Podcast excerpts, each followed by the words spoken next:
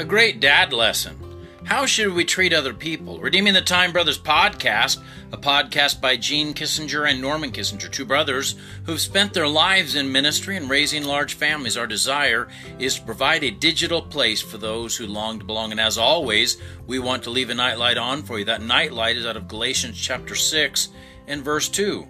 Bear ye one another's burdens, and so fulfill the law of Christ. Bear ye one another's burdens, and so fulfill the law of Christ. Today I was watching a short form video about a man who was telling about a lesson his dad taught him. They were going on a walk, and as was the dad's custom, he had a pocket full of quarters, seven or eight, and he would, on the walk, when he came across a, parking uh, meter, that was about to expire, he would stop and plug a quarter in.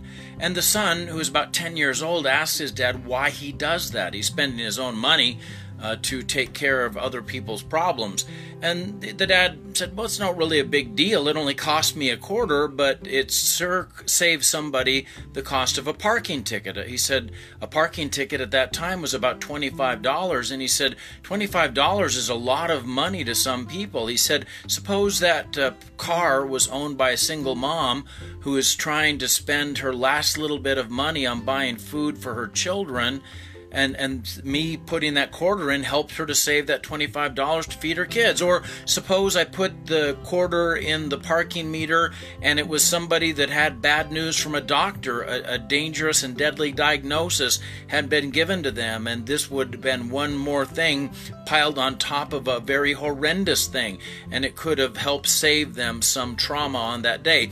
And he went on with a couple of other scenarios like that and the son said but you don't know that's the case with these people people.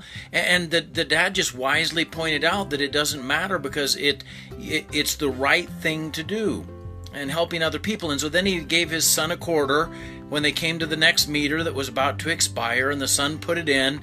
And then the dad said, Well, how do you feel? He said, I feel pretty good, Dad.